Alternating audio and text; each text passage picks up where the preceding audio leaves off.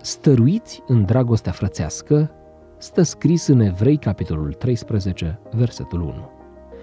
În septembrie 1953 s-a celebrat la Biserica Centrală din Barcelona primul Congres Național de Tineret al Bisericii Adventiste din Spania.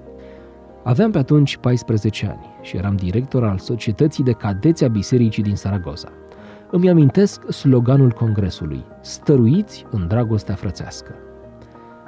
Dragostea frățească a devenit, de-a lungul experienței mele religioase, una dintre cele mai valoroase descoperiri și una dintre cele mai mari binecuvântări pe care le-am găsit în Biserica Adventistă.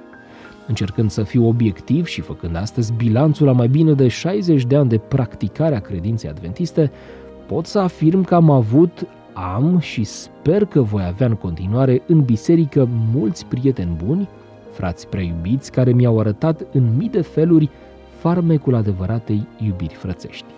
Mi-amintesc de iubirea frățească neîndoioasă a fraților din bisericile pe care le-am slujit ca pastor sau în care am făcut primele stagii de slujire.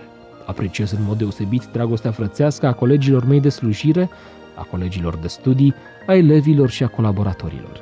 Păstrez multe scrisori în care dovezile de stimă, de prietenie și de afecțiune nu sunt pure formalități, ci expresia a ceea ce textul numește dragostea frățească, concept desemnat în limbajul Noului Testament prin cuvântul Filadelfia și care nu are echivalent în Vechiul Testament. Termenul Filadelfia apare de cinci ori în Noul Testament. În epistola lui Pavel către tesaloniceni, în epistola lui Pavel către romani, în prima epistola lui Petru, în a doua epistola lui Petru și în epistola către evrei. Analizând cu atenție aceste texte, ne dăm seama că iubirea frățească nu este echivalentă cu afecțiunea generală pe care trebuie să o avem în mod obișnuit pentru orice semen.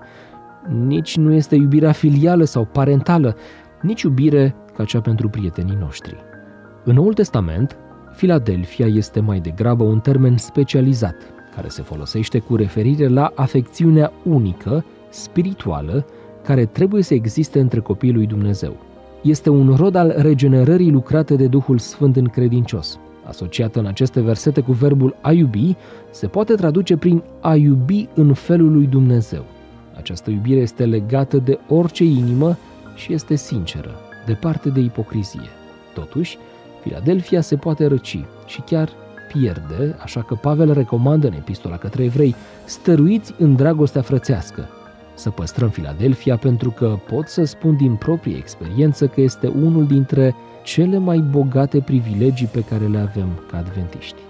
Vă invit astăzi să fiți amabili cu ceilalți și să dați pe față prietenie.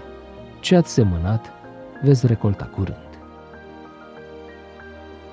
Devoționalul audio de astăzi ți-a fost oferit de site-ul devoționale.ro.